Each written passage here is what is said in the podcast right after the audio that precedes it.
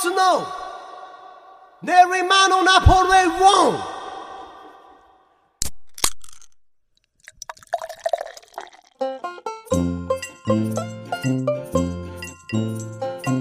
ン。皆様どうもごきげんよう。丸山智光の練馬のナポレオン。お相手はハチャトゥリアン楽団丸山智光と武道レコードの鈴木裕太郎です。よろしくお願いします。よろしくお願いします。はい、よろしくお願いします。今のぐらいじゃないですか。そうですね、意外といいんじゃないですかこれ。カーンとは言いましたけど、何かがこの部屋の何かがまあカーンと言いましたけど、今のですね、今ぐらいかな。今のはもうずっと使い続けるかもしれない。まあそれも手ですかね。まあそうだね。ただね、俺ね、多分皆様どうもごきげんようから始めると、それこそそのテンション的に難しいかもしれないな。入れないかもしれないですね。そうだからやっぱこれを言うってことがね、言うってことが一つのスイッチになってます。そして早速大好評企画。期間限定スナックをレビューしようのコーナーでございますよ、はい、これだから日本撮りの1本目に来るっていうお決まりのパターンで、お決まりで、はい、あこれが1本目なんだなっていうのが皆様にも分かりやすいと思うんですけども、今回ですよ、札幌ポテト、バーベキュー味。何が期間限定なのかというと、いやもうだから今聞いてる皆さんはと知ってるわ。そんなの期間どんだけの期間限定にしてんねんっていう多分気持ちでしょうけど、期間限定ってちゃんと書いてはちゃんと左上に書いてますから、もみじのマーク、秋でね、これもじゃあカメラに収めてもらおう。ちゃんと書いてるんですよ。でもこれで裏面今写真を撮られる便宜上、まあ、表をね、こうしてカメラに向けたら裏面が見えたんですけど、日頃の感謝を込めて今だけ 10% 増量中っていうのが期間限定。これが期間限定ですか。でもなんかほぼズルだね。そうですね、はい、期間限定って書いてあるから買っちゃえっていうね、正直言うとちょっと飽きてた、そのちょっと期間限定の味に。まあ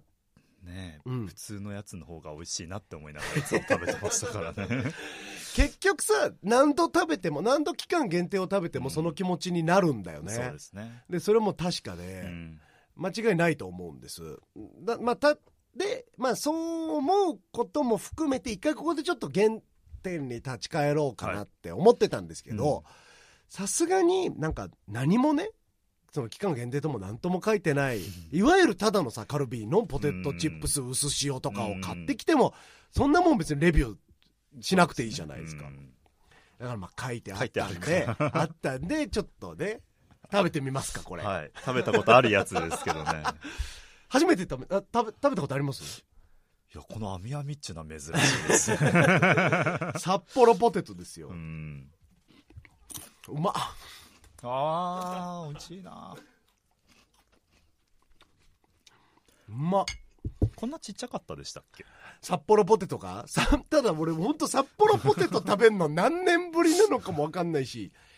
札幌ポテトってさ、あんま友達買ってこないじゃん、その大人になると。あ、そうですね、大人になってこれ買ってくるやついたらちょっと、あ、こいつってなるよね。なんかその思想が強いやつだっていう。そうだね、普通にポテチ買ってこいよとかさ、なんか普通にかっぱえびせん買ってこいよみたいな時に札幌ポテト買ってくると、なんか狙いに来たなって感じあるよね。若手芸人2年目みたいな。でもなかなか自分で買わないから買ってきてくれたら嬉しいですよね。いいじゃんって言われる後輩ではあるかもしれない。いいと思います。でも俺はあんま好きじゃないその後輩は。なんか考えすぎっていうか、なんかそのなんだろうな、考えすぎだしちょっとくりすぎっていうか。で食ってくるならもうちょっと外してもいいじゃん。メインはもっとさ、いわゆるドメインでいって、でなんかもっともっとそのなんかあえてこういうのも選んでみましたに行けばいいのに、これをその表立って買ってくるやつだとしたら、ちょっとなんか世界観の方みたいな。世界観人力車ですかみたいな感じにはなるかもしれない。ただね、皆さんとにかくうまいっす。何も言ってなかったですけど、ね、美味しいですね。久しぶりに食ってみたらみんな、うん、札幌ポテト。いや、そう思います、うん、で札幌ポテトもうまいし、このバーベキュー味もめちゃめちゃうめえ、うん、いやこれ美味しい、ね、これめっちゃうまいよ、うん、うん、絶妙だね、うん、いやこれは食べ飽きないですね。今まで過去3回やってきた人たちっていうか、まあ、全部カルビだからさ、はい、うん、あれなんだけど今回もそうですね、うん、今回もカルビだし、ダメなところを全部消してる感じねあそこがダメだったんだなって俺分かる今なら、うんうんうん、って感じなんか口に溶けていく感じとかもすごいですよね。後味、いわゆるね、うん、後味とかその本当そうだね、咀嚼感もそうだし、うんうん、その後に残る、うん、ね、口に残る感じもいやらしくないし、いいですね、これなら一人で食べきれます、ね、これ全然一人で食べきれる、うん、10% 増量されたところで全然食べれるね、うん、嬉しいかもむしろ、うんうん、これぐらいで終われるね、だからいつもね長々とやっちゃうのは多分ね、文句があるそうだね、いわゆる忖度をしているからなんだろうあんまりさ、もちろん本当に今まで食べてきたのも美味しいよって言ってるのもあるじゃん、うん、で美味しいのは別に本当にちゃんと美味しいんだけど、なんだろうね、なんだろうねっていう感じをどう説明していいか分かんないからなんだけど、もうこれはねちゃんと美味しい、うん、でバーベキュー味って言われて、まあこれ食べて十分じゃないかな、うん、十分。ただバーベキュー味って言われて、俺もうちょっと甘めのソースっぽい感じを、なんか甘い感じをイメージしがちなんだけど、うん、これはどっちかというと肉っぽい香りが立つ。まあ表にも書いてあるんだけど、ね、肉のうまみチキン&ビーフっていう、じっくり煮込んだスープを生地に練り込んでるみたいな、そういう感じだね。だからチキンビーフ臭は強いから、うんうん、バーベキュー味ってさ、だってバーベキュー味って俺ソース味です、基本的にバーベキューソース味だと思ってるから、うん、それより全然ね肉っぽい味、うんうんうんうん、だからもっとうまいと思う、バーベキュー味っていう名前よりはうまいと思う、うんうんうん、バーベキュー味って全部一緒でしょ、うん、レギュラーの札幌ポテト買ってきてさ、バーベキューソースかけたらもうバーベキュー味でしょ、まあ、バーベキュー味ですね、だからそんな、うん、それではない、うんうん、ちゃんとそれより美味しいから。そうですね、これ以上言うとねバーベキューの悪口になっちゃいそうだからあるんですねバーベキューの悪口いっぱいあるよ、へ、うんね、いっぱいありますよ。僕別にバーベキューするようなタイプの人間じゃないのでバーベキューするタイプの人間っていうか、まああれだね、バーベキューをするような人生を歩んでこなかったので、うん、そうだね。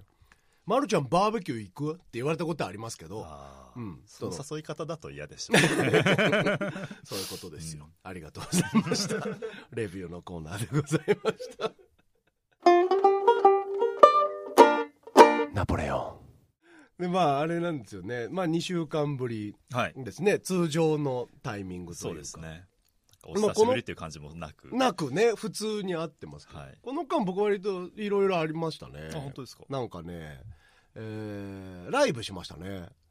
ゆるお客さんを入れてのね、はいはいはいはい、やっぱ10月に入って、うんうん、できるようになったっていうのもあって、熊谷の方でねちょっと、うん、熊谷、うん、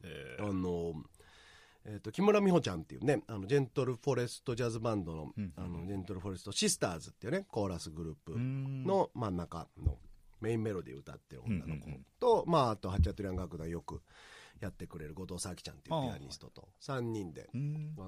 何度かライブしてるんですけど、結構ね古いカントリーの曲とか、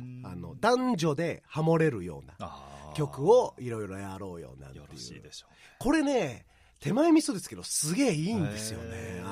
私がハモったりとか、まあ、美穂ちゃんがハモったりするんですけど、うんうん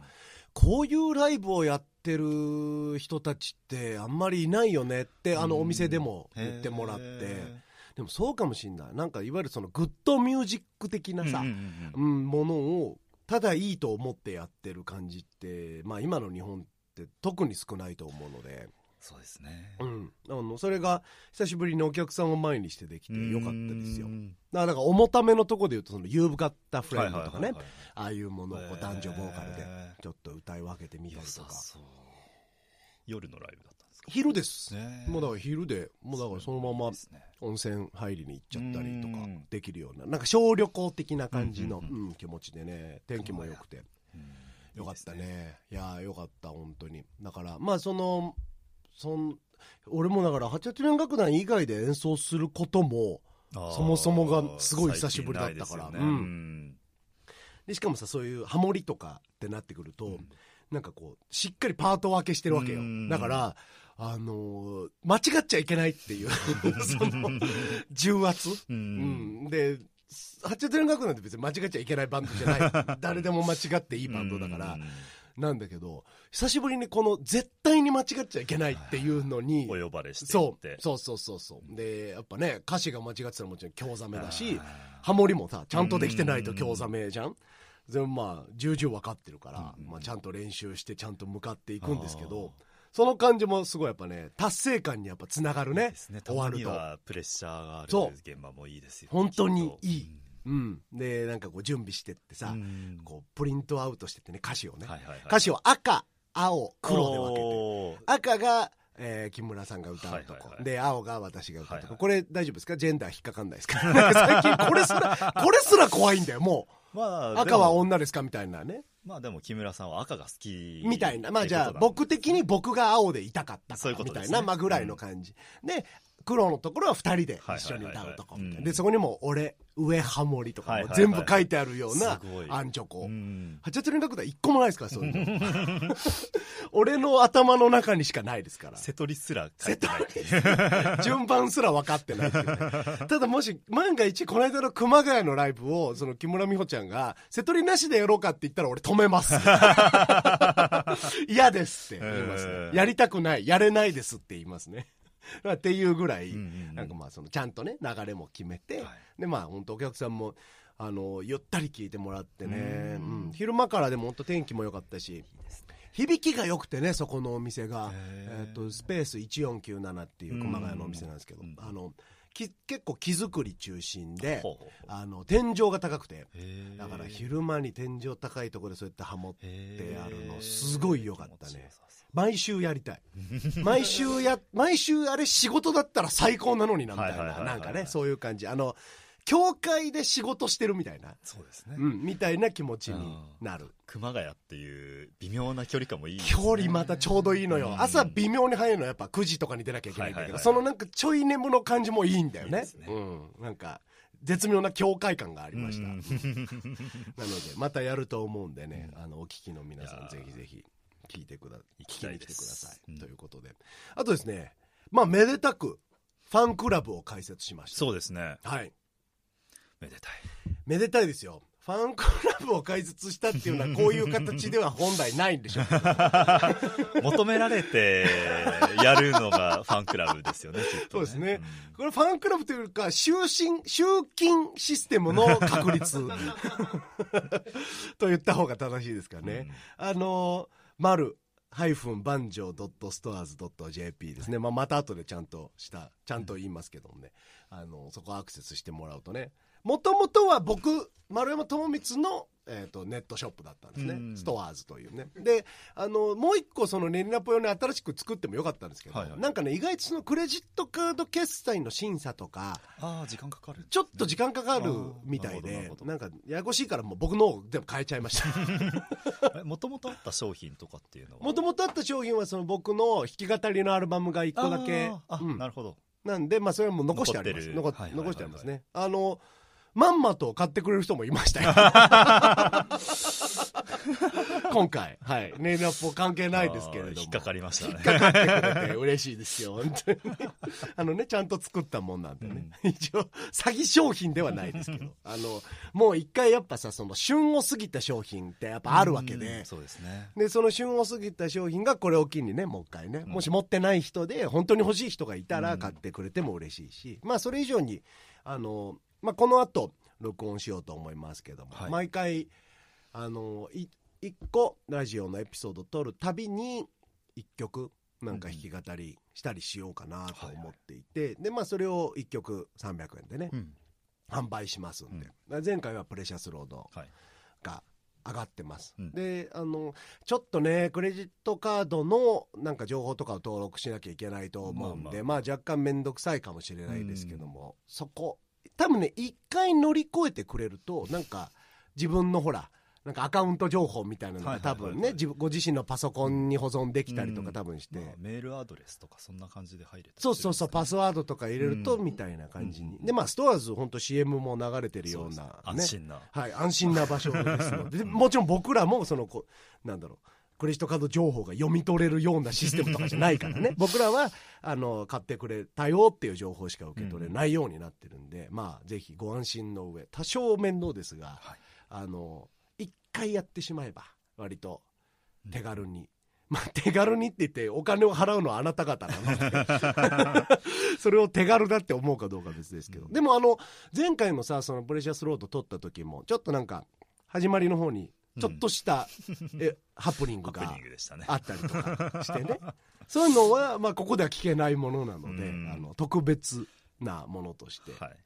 い、ぜひぜひご購入いただければと。言いたいな、面白かったですね。言いたいよね、ちょっと面白かったねこれはでももうこれはもう買った人だけの特典ですからね、でまあもしかしたらこの先いわゆる商品とかをあそこで売るかもしれないし、練りナポグッズみたいなのも売るかもしれないし、だからまあ本当要チェックしといていただければなと思いますよ、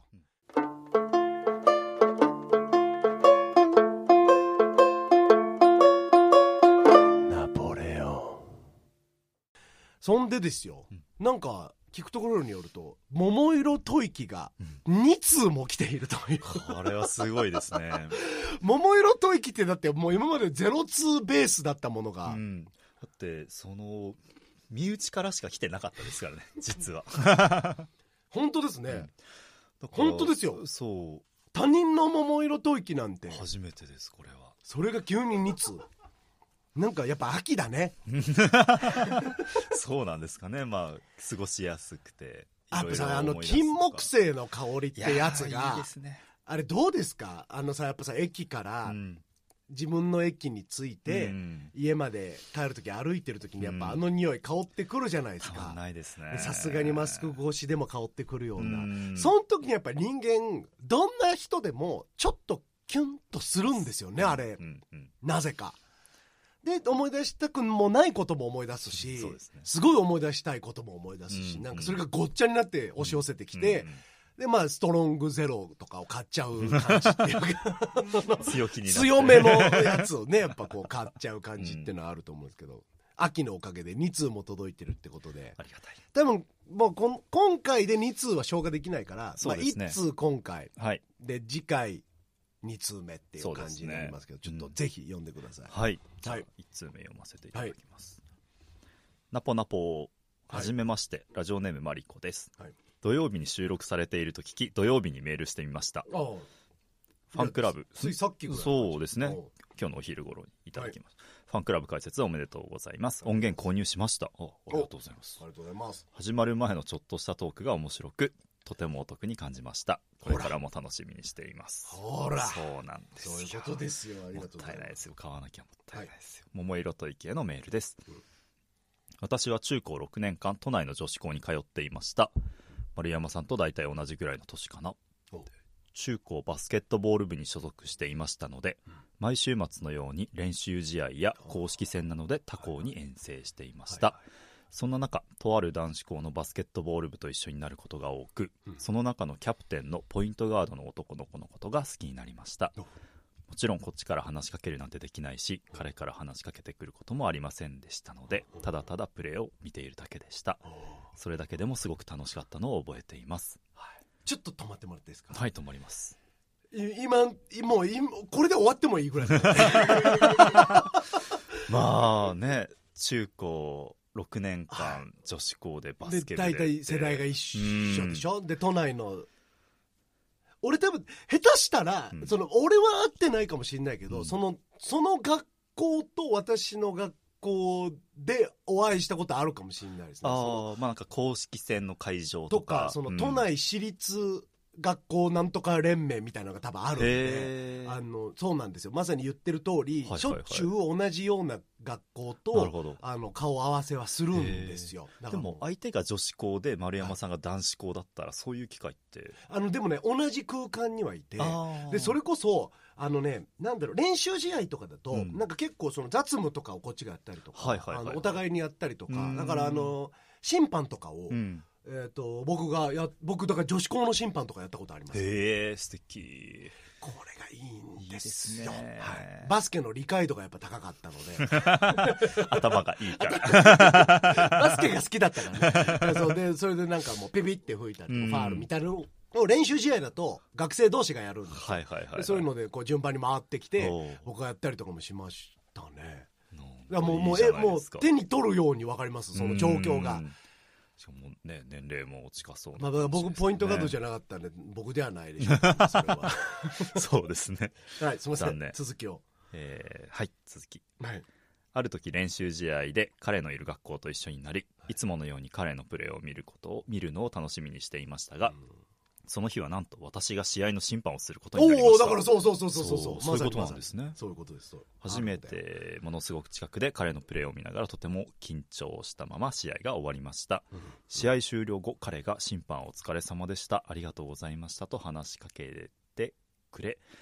〇〇中学のポイントガードの方ですよねと聞いてくれました。それをきっかけに、彼女もポイントガードだった。それをきっかけにバスケットの話題でしばらく話し、その後他の場所で会った時も挨拶や軽くお話をするようになりました。いいですね。結局そのまま何の進展もなく大学に進学してしまいましたが、今でもいい思い出です。でレナポ毎週楽しみにしています。これからも頑張ってくださいね。はい、ありがとうございます。いい話ですね。いいよ、めっちゃ桃色吐息じゃないですか。羨ましいな。僕サッカー部だったんでそういうことがないんですよ。僕が今岩手県だったんですけど、行った時は女子サッカー部ってあんまり聞いたことがなくて。なんで言ったんですか。僕が今岩手県だったんですけど今っていう謎の今がありました。今だったらもしかして別の学校に女子サッカー部あったかもしれないっていう、今が今ザッピングしてきた今岩手県じゃねえよなって思いながらでもサッカーはね、まずグラウンドもでかいし ね、そんなだっていっぱいさ、何個もグラウンドがあるわけにもいかないし、ね、大きい学校になるとバスケコートだと4面とかある私立の高校あるんですよ。普通の体育館が超でかいってことですか。そうです。でそれ要するに4面バスケのコートっていうの、フルコートで4面あるとことかあって、すごいで、結構有名だから学力も高いところですよ大体。で新しくして、そのリフォームリノベーションができるところだから、本当儲かってる学校って本当そういうのをやって、でそういうところでもちろん練習試合ってやって、結構ね5、6校集まって、5じゃ無理か、だから6校、はいはいはい、だから女子3つ男子3つみたいなんで、だから審判と試合してるのみたいなので、2-1みたいな感じで、そういう感じでだから日に3つぐらいずつ試合があるようなのでやったりとかしてましたし、だからもうまさにそのマリコさんの状況はすごいわかる、ね、会ったこともあるかもしれないですね本当に。だからマリコさんが1年生の時に僕が3年生とか2年生とかあるかもしれないね。同い年だったら、万が一奥が一俺のとこのキャプテンの可能性もある。おお、うん、丸山さんは何年生まれですか。僕は87年ですね。だからその方がそうだったら、87年生まれだったらそうかもしれないね。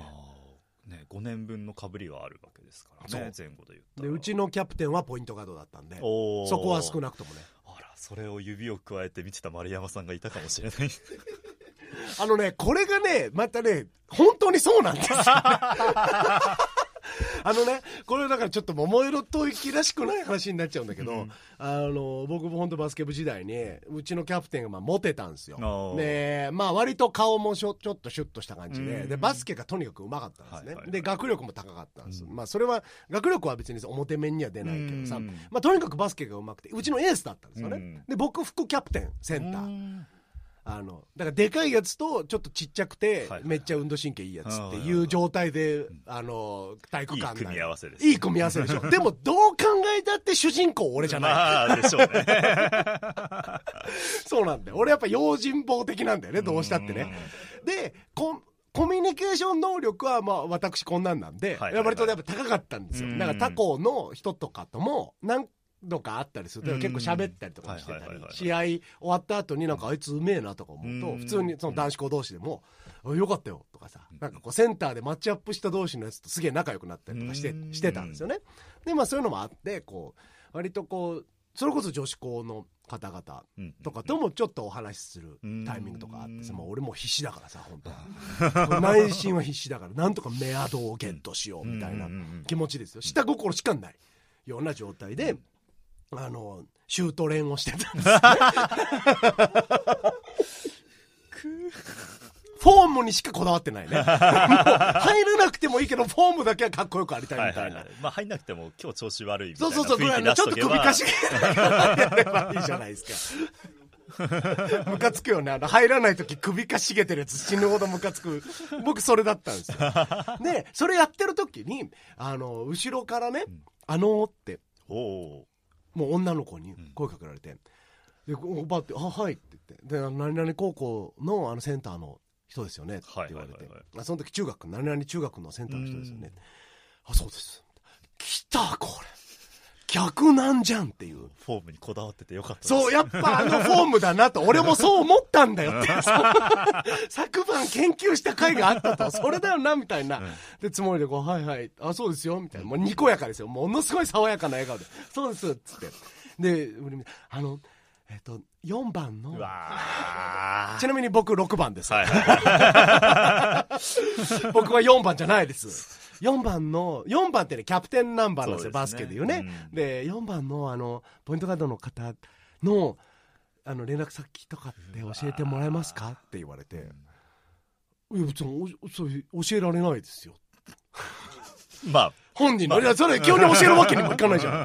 いやいや、それは急に、いやそれは教えられないですよって言って、でなんかあ、すいませんみたいになっちゃって、まあ、怖いじゃん、なんか急にそんなにこやかだったやつが急にいやいや教えられないよみたいな急になったらね、でまあこっちは単純にハードルが上がりすぎちゃってただけなんだけどさ、待ちに待った展開ですからね。そうそうそう、でなんかこうね、それで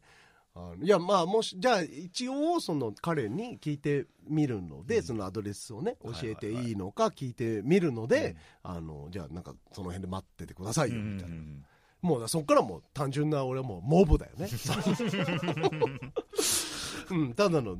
なんつうの、下っ端働きだよね、完全に報われないでかいやつ、まあそういうことだよフォームだけがいいやつでまあこうそれで行ってさ、うちのキャプテンにおいちょっとなんかアドレス教えてくれって言われたんだけど、どうするみたいな、教えていいって言ったら、いいよって、おいいよって、全然いいよみたいな、可愛かったって言われて、まあまあまあまあ言われて、ね、まあ普通のあれだけどねって言ったんですよ悔しいから、結構可愛かったでしょうねでもまあブサイクだったっていうのはなんかその子にもさすがに可哀想だし、だけどね、すげえ可愛かったっていうのもなんか尺だし、尺ですね、なぜ尺なのかわからないが最初から俺なんてそのストーリーに俺なんて入ってないのですなぜか登場人物のつもりでねそうそうそう、でまあ、いいよいいよ全然みたいな感じで、でまあまあ一応約束だからと思って、なんか教えていいって言ってたんで教えますって言って、そこはもうね、その4番の彼が直接言ってもいい、いやまあまあそう多分そう言ったと思いますよ僕、あの子だから教えればみたいなのもあって、いやでもなんかいいよみたいな、いや俺からだったらいいわみたいな、まあちょっとシャイだったのね、そのうちのキャプテンも、まあ、丸山さんの伝達っていう仕事を取るのも悪いですし、ね、みたいに思ったんだ、ね、唯一俺がやってるからねその少なくとも俺はその仕事のおかげでもう一回女の子と喋れるからね。そうですね、可愛い女の子と感謝もされるし、いやそうだ、ありがとうございますって言われたもんだから、教えに行っていいって言ってたんで、教えますって言って、本当に彼のねアドレス、それダマで俺のとかじゃなくて、ね、本当に教えてさ、ありがとうございますみたいな感じで、でなんか後日さ、もちろん言うじゃん、うちのキャプテンにさ、あの子どうなった、みたいな、聞いても、いやなんかしばらくメールしたけどなんか終わっちゃったみたいな、あります。だよそれちゃんともせめてものにしろよみたいな面白くもねえし話としてと思って、うんうんうん、で、まあ、彼はすごい真面目、うちのキャプテンね、うん、すごい真面目でそういうちょっとシャイめな感じだったんですけど、うん、もう今やお医者さんになって、あらあら、なんかもうウハウハでなんかモデルとかと遊んでるらしいですよいい話だったのになもうほんとね、マリコさんの思い出は綺麗なままであってほしいうちのキャプテンじゃないでほしいね、本当に。そうですね手に取るように、うん、分かりますね、うん、なんか逆にだからちょっと俺を羨ましがらせるというか、うんね、なんかコーナーの趣旨として俺を羨ましがらせるというか、なんかすごい懐かしい気持ち、ね、そうでしたね、うん、なんかデッチ暴行したあの頃手に取るように分かりますねこの状況が、ね、うん、どうなんですかサッカー部、共学でサッカー部だとなんかあったんじゃないですか、ちょっとこう嬉しいなみたいな。うーん、まあ、でも他校の女子とかそういうのはもう全く絡んでこないですね。そうか、うん、なんかあのチームのマネージャーかわいいなって思ってるぐらいの感じで。そうか、うん、なんかそのないの？ちょっとあいつどこどこのマネージャーと付き合ってるらしいぞみたいなのはないの？ないのです。ないの全くなかったですね。まあマネージャー、自分のチームのマネージャーはモテて、なんかモテるだろうね。マネージャーってだってモテるんでしょ？そう、なんかいろんな人と付き合ったり別れたりしてましたねまあじゃあそうだね、それは桃色ではない、ね、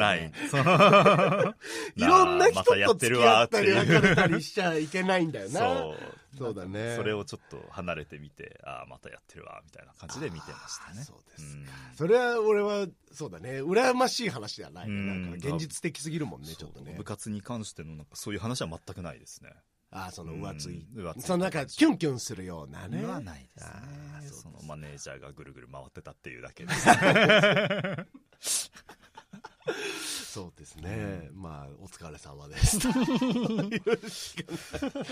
かないですけども、うん、残念ながら、この後ね、ちょっとこの話を踏まえて曲を選んで、お、ね、なんかありますかそういう曲っていうのは。でもやっぱさ、なんか例えば何もエピソードを撮る前に急に曲を選ぶよりも、なんかちょっとこういう気持ちになってる方が、まあ多分ちょっと恋愛っぽい感じの曲とかも選びやすいかもしれないし、もしかしたらそのベストフィットなものが出てくるかもしれないなということで、なんかまあちょっとこれのアフタートーク的な気持ちでそのすごいご購入いただけるとね、売る気がすごいです、ね。いや、もう僕商売人なの、ね、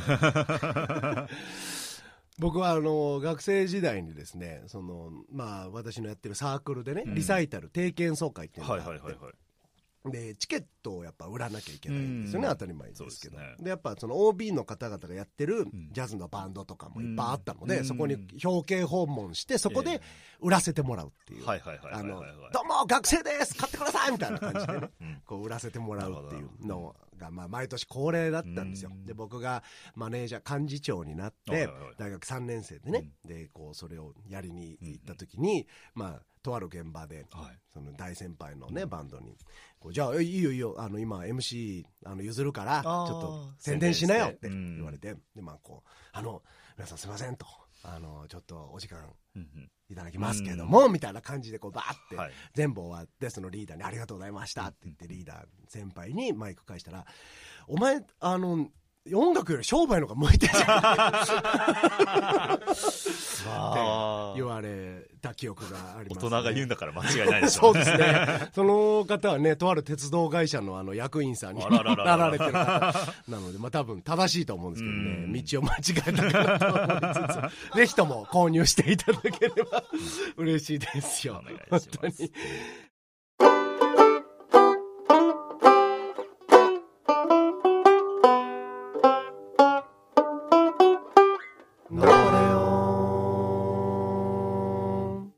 丸山智光の練馬のナポレオン、皆様お楽しみいただけましたでしょうか。つい先日できました番組ファンクラブページ、その名も練りナポファンクラブ、はい、クラブは漢字ですよ、クラブが漢字なのがミソですよ。プリントクラブと一緒ですね。そうだね、プリントクラブと一緒、ね、あれも漢字でしたね、ホームページね、ホームページっていうかストアーズのページなんだけども、割といい感じにできたんでね、ぜひぜひご覧ください。先ほどっていうかこれからだね、これから収録する丸山の秘蔵弾き語り音源を販売しております、はい、これだって秘蔵だよ、本当に。そうですね、買わなきゃ聞けない、買わなきゃ聞けない、なのは間違いないのでね、ネリナポを支援したいとか、スペシャル音源が聞きたいとか、なんかよくわかんないけど買ってあげてもいいよとか、なんかまあほんとそれぐらいの気持ちでいいのでね、というそこのあなた、毎回買わなくてもいいし、もうずっと乗っかってるからね、いついつ収録した分だよって言って乗っけてるけど、別に今回収録する分が欲しいとか、別に前回収録した分が欲しいとか、全部買ってもいいし、なんか何その歯抜きで買ってもいいしさ、気分、タイトルも出てますからね、好きな曲を買っていただければ、そうそうそう、で懐にちょっと余裕があるとか、300円誰かに払ってもいい気分だみたいな時にちょっと買っていただければと思います、ファンクラブのアドレスはmaru-banjo.stores.jp、maru-banjo.stores.jp です、はい、今すぐアクセスしてください。そして質問を話してほしいこと、中高6年間を男子校で過ごした丸山を羨ましがらせる青春エピソードを送るコーナー、桃色と息。だからまあ今日読んだ、今日読んだ感じでもうめちゃめちゃいいっす、いいですね。だからもう青春時代のなんかちょっと恋が香るエピソードだったら何でもいいよ、ね、ぜひ送ってください。そして主人公派、脇役派、悪役派といったあなたの好みのキャラクターを、なんかこれ辻切り的にさらっと入れてくる。だから今日のマリコさんが最後になんか何レイナポいつも応援してますとか書いてくれたけど、その時に私悪役派ですとか言ってくれれば、もうとりあえずなんかに1票入る、なんとなくカウントしておく、なんとなく1票入るようなコーナーですね、はい、俺たちのランキングへのお便りはねりなぽ@ぶどう-juicy.com まで、ジューシーは JUICY ですね、はい、お便りは読まれるたびに1ポイントずつ加算されていき、3ポイント貯まると番組特製ステッカーがもらえます、はい、その他にも素敵な番組オリジナルグッズを鋭意考え中ですので、ぜひお便りを送ってポイントを貯めてください、はい、ストアーズとかで販売するかもしれないから ね、 それこそ、なんだろう、タオルとかさ、T シャツとかさ、そういういわゆる感じのものを、販売ってなるとね、こっちもまあなんていうの、ただであげるものとはちょっと違うんで、ちゃんと作れるかなっていうのはあります。まあステッカーももちろんちゃんと作ってますけども、ぜひぜひポイント貯めていただければと思います、はい、そして何よりも、番組のツイッターアカウントにて収録時の写真を随時アップロードしていきますので、今日はねまたカメラマンが違います近所の友達鈴木くんの友達が彼の写真結構良かったんでね、前回もぜひ見てください。ぜひともフォローよろしくお願いします。本当ぜひともフォローよろしくお願いします。また一人増えました。だからこれね本当なんだろうね、2週間に1人かもしれないね。辛いね、だんだんペース落ちてきたねこれね。いやでも本当に別にどんなペースでもいいからさ、ちょっとフォローしてくれれば嬉しいよなんて思っております。お願いします。来週木曜日もぜひぜひ聞いてください。そして先週か先々週も言いましたけど、来週木曜日聞けなくても来週聞いてくれればいいしね、今週ものすごく久しぶりに聞いてみたんだけどまた復帰したいなっていう人は、もうそれはそれでいいし、ね、いつでもどこでも聞いていただければ嬉しいですね。継続的に聞かなきゃいけないような内容ではないというのを今回聞いていただけた方には十分わかると思う、はい、あとなぜかすごい300円を払わされそうみたいな気持ちにもなったでしょうけど別に払わなくても聞いてていいですからね、聞く分には余裕のある方に応援として、ね、ちょっと特典がついてくるよみたいな、グリコのおまけみたいなもんだと思ってね、弾き語り音源買っていただければと思います。お相手はハチャトリ音楽団マンのルミツとローレコードの鈴木裕太郎でした。ありがとうございました。ありがとうございました。すぎる